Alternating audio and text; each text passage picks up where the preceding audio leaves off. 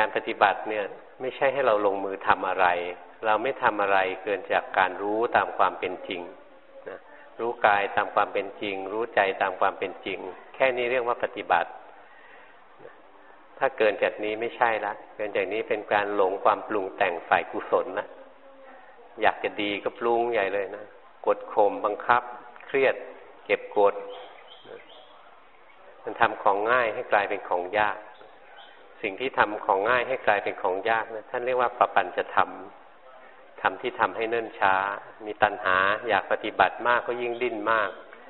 มีทิฏฐิคิดมากก็ยิ่งฟุ้งซ่านมาก เปรียบเทียบไปเรื่อย ไม่ยอมรู้กายรู้ใจ มีมานะมาก ถือว่ากูเก่งกูรู้หมดแล้วกูเลยเรียนอะไรไม่ได้เลย หรือกูโง่สุดๆแล้วครูก็เลยเรียนอะไรไม่ได้เหมือนกันเพราะใจฝ่อ งั้นเราอย่าให้กิเลสสามตัวนี้มาครอบงำความอยากปฏิบัตินั่นแหละตัวดีเลย ทันทีที่อยากปฏิบัติมันจะเกิดการหมายรู้ มันจะหมายลงไปจะจงใจเข้าไปรู้ ทันทีที่จงใจเข้าไปรู้เนี่ยเกิดการกระทำกรรมแล้วการกระทำกรรมคือการจงใจเข้าไปรู้